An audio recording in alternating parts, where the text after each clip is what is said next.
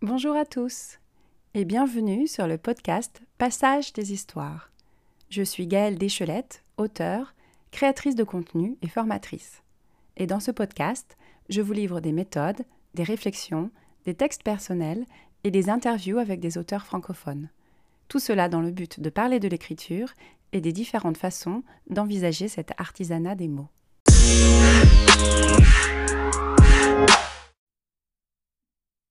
Donc cette semaine, pour euh, faire suite au thème du mois qui parle donc de savoir si, si et quand on est un auteur et si et quand l'ouvrage est bon, je vais vous parler de ma propre expérience d'auteur et aussi en ce qui concerne la rédaction de mes trois premiers romans. Je lis et j'écris depuis toute petite, mais j'ai réellement renoué avec l'écriture de fiction en 2014. Depuis, j'ai auto-publié deux romans et je termine la rédaction d'un troisième. Je crée du contenu informatif et parfois drôle pour différents médias, journaux en ligne, vidéos. J'ai également suivi et animé de nombreux ateliers d'écriture créative et je publie des billets sur mon blog ainsi que des fragments de mes écrits sur Instagram. Vous retrouverez toutes les informations dans la description.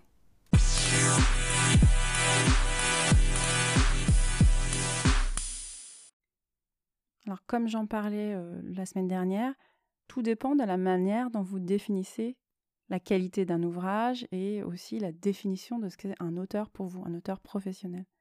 Personnellement, c'est pas vraiment une définition que je me suis donnée, même si j'en avais une à la base et je pense que j'en avais déjà parlé. C'est plutôt un sentiment d'être arrivé quelque part. Je ne sais pas comment expliquer, je vais essayer de le faire dans, cette, euh, dans cet audiologue. En gros, euh, de mon côté, si l'on parle de l'écriture pour autrui, je suis auteur puisque j'écris pour d'autres. Et j'ai aussi achevé euh, la rédaction de trois romans que je considère comme achevés, et je reviendrai là-dessus. Donc je suis aussi auteur. Mais c'est une question de point de vue. Pour certains, je ne vends pas beaucoup de livres, donc je ne suis pas une auteure professionnelle. Si je ne suis pas assignée par une maison d'édition, je ne suis pas une auteure professionnelle. Ça dépend vraiment de là où vous mettez le curseur. Donc c'est à vous de voir. Peut-être que le curseur est très bas pour moi, mais ça me convient. Et en tout cas, ça ne m'empêche pas de continuer à travailler et à chercher d'autres moyens de m'améliorer, bien sûr. Ce n'est pas parce que je me considère comme une auteure professionnelle que je considère que je suis arrivée et que je n'ai plus rien à faire. Je suis arrivée à un stade, c'est-à-dire que j'ai travaillé pendant des années et euh, maintenant je, je suis satisfaite du résultat, même s'il y a encore beaucoup, beaucoup de choses à faire et c'est ça qui me donne envie de continuer. Parce que se considérer, pour moi en tout cas, comme quelqu'un qui n'a pas encore réussi et qui n'y arrivera pas et qui a peut-être des difficultés à, y arriver et les autres ont beaucoup plus de facilité ou plus de chance et c'est pas juste, etc., ne me donne pas envie d'avancer. Donc en me fixant des objectifs plutôt bas, je me suis permis d'arriver à certains objectifs et du coup ça m'a donné confiance dans ma capacité à le faire et du coup à me donner aussi l'envie de continuer.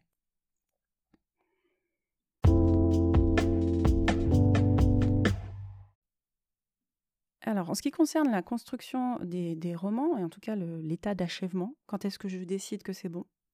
Pour les trois, je dirais, et j'en ai déjà parlé, que c'était jusqu'au ras-le-bol.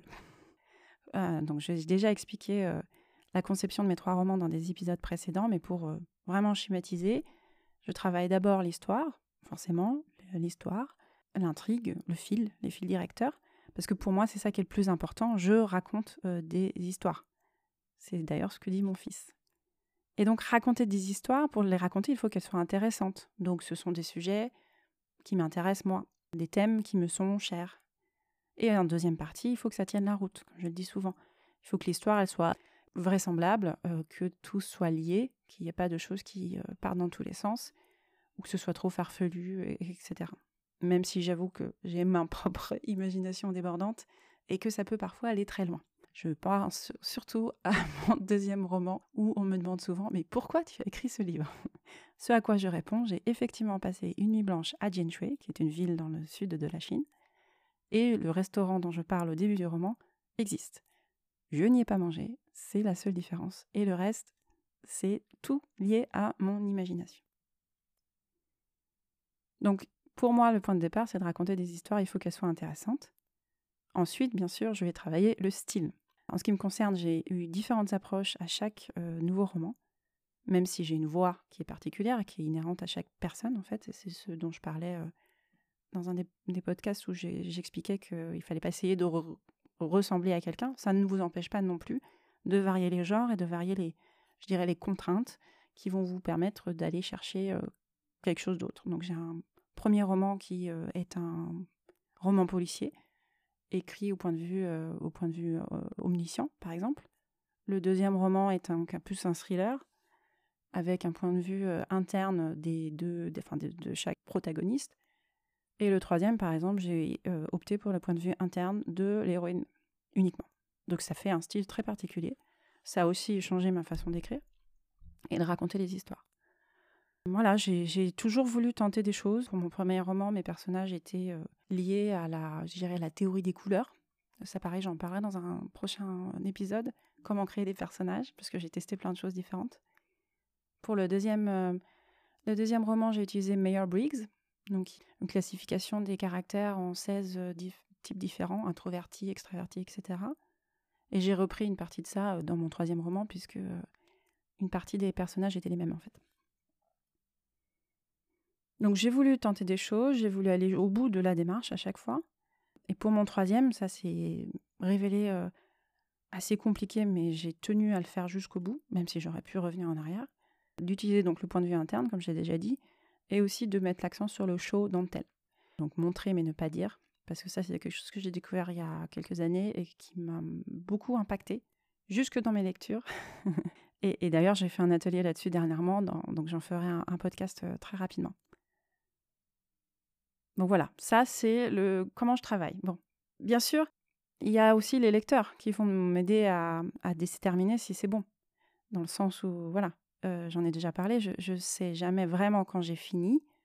Je sais quand ça tient la route et que l'histoire est intéressante. Il y a un début, il y a une fin, ok.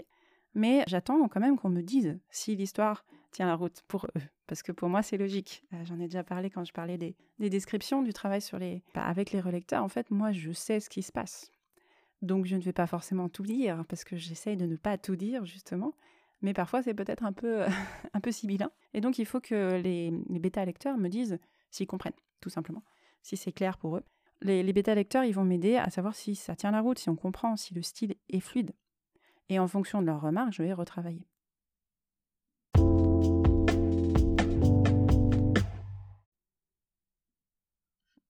Je dirais que pour les premiers romans, euh, j'ai été relie aussi par une coach. Donc c'est elle en finale qui m'a donné un avis final. Je savais où j'allais, j'avais déjà fait le travail et euh, j'attendais sa validation. Et, ça m'a aidé à me prendre confiance en moi aussi. Et, après, justement, j'ai appris à me faire confiance et à pas forcément euh, avoir besoin d'être coaché à chaque fois. C'est-à-dire que les bêta-lecteurs vont me faire des remarques, mais c'est moi qui me coach, je m'auto-coach. Et je dirais que c'est plutôt entre le, ravissement et, le ras-le-bol. ça, me plaît de relire le texte à voix haute. Je vais me sentir emportée par certains passages. Ça va pas être de l'auto-congratulation non plus, hein, euh, genre euh, oh là là, c'est bien écrit. Mais quand le rythme m'emporte encore, quand la blague me fait rire, quand le dialogue sonne juste, quand le geste ou la situation m'émeut. Voilà. Même après la dixième lecture, si ça me fait encore quelque chose, je sais que je tiens un truc une histoire qui tient la route. Je, répète ça tout le temps, mais le, fil se déroule naturellement et nous emporte. Et, si moi, je ne m'en lasse pas, alors pour le lecteur qui va ne le lire normalement qu'une seule fois, ça devrait aller. Et puis ras-le-bol parce que ben, c'est long. c'est long à écrire. En tout cas pour moi. Même pour le premier roman de moins de 100 pages, c'est, long. Et la réécriture fait qu'à chaque fois qu'on change un petit truc, il faut relire tout le, le roman pour être sûr que ça ne se contredit pas plus tard. Et c'est assez fastidieux. Euh, je fais du, tricot en ce moment, oui, je suis une personne âgée. Eh bien, si on loupe une maille, il faut recommencer et c'est assez fastidieux. Alors, l'avantage, c'est qu'avec le temps, on devient meilleur normalement et du coup, on n'est pas obligé, enfin, on loupe moins de mailles. Donc, c'est un peu moins, un peu moins fastidieux et puis surtout, on avance beaucoup plus vite. Donc, entre ravissement et ras-le-bol. Je considère que j'en ai assez fait, que j'arriverai pas à mieux là maintenant. Et surtout, j'ai envie que ça sorte. Je n'en peux plus. Que l'histoire prenne vie. C'est un peu plus long qu'une grossesse pour moi. Je mets 2-3 ans à écrire un roman. J'espère un peu moins long pour le prochain. Je vais essayer euh, d'écrire des fragments. Donc ce sera plus court, peut-être, plus concis, ça sera un peu plus difficile, mais ça va peut-être m'aider à accélérer le process. Mais de toute manière, oui, tout le temps passé à réfléchir à cette œuvre et à passer à écrire, à raturer, à attendre des relectures, des conseils, des avis, et retravailler dessus, c'est un processus long, nécessaire, mais qui fait qu'au bout d'un moment, l'histoire, il faut qu'elle, vive sa vie.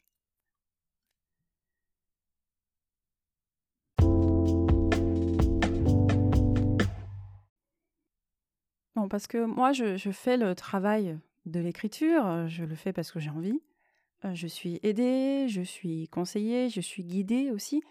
Mais au final, l'histoire, comment elle est reçue et comment elle est comprise, aimée ou pas, je n'ai aucun contrôle là-dessus.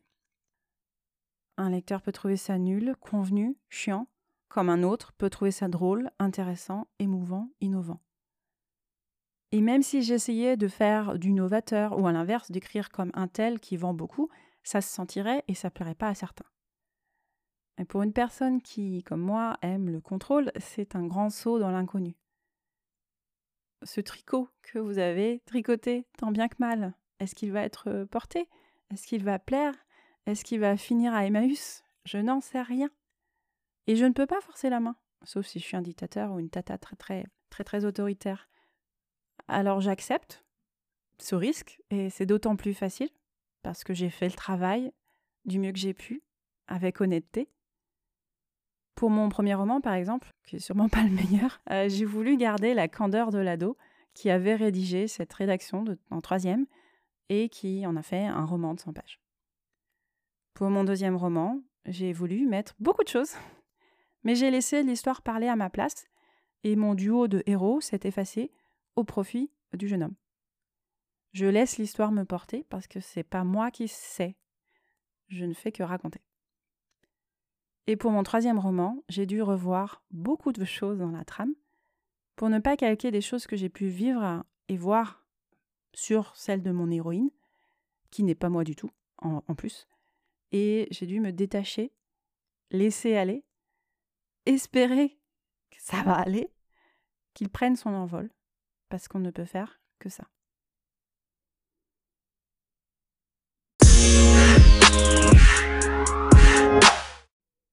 Donc pour finir, je dirais que en ce qui me concerne, c'est plutôt un sentiment d'avoir réussi, fini, voilà, c'est pas un sentiment très très positif, c'est-à-dire que c'est entre le imaginer un accouchement, la fatigue et le, et le, bonheur, tout en ne sachant pas du tout ce que va devenir ce petit être que, qui vient, qui sort de nous. Voilà.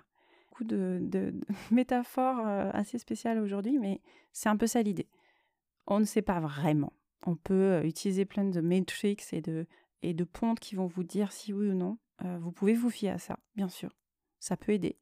Mais en vrai, on ne sait pas et des génies qui vont écrire des choses en premier jet qui sera génial. Il y a des gens qui vont réécrire 100 fois la même chose et qui d'ailleurs vont le faire peut-être toute leur vie, mais sous différentes choses. Et je dirais que c'est pas grave en fait, parce qu'un premier roman ou un premier draft pas bien reçu, c'est juste une indication de ok, ça, tel quel, c'est pas recevable par telle ou telle personne, et peut-être qu'à un autre moment, ça pourrait l'être, ou peut-être que si je remets le nez dedans dans deux mois ou dans deux ans, j'aurai une autre une autre façon de voir, et puis j'aurais travaillé entre-temps sur mon écriture. Donc faut jamais laisser tomber complètement. faut écouter ce qu'on nous dit aussi, faut tester des nouvelles choses.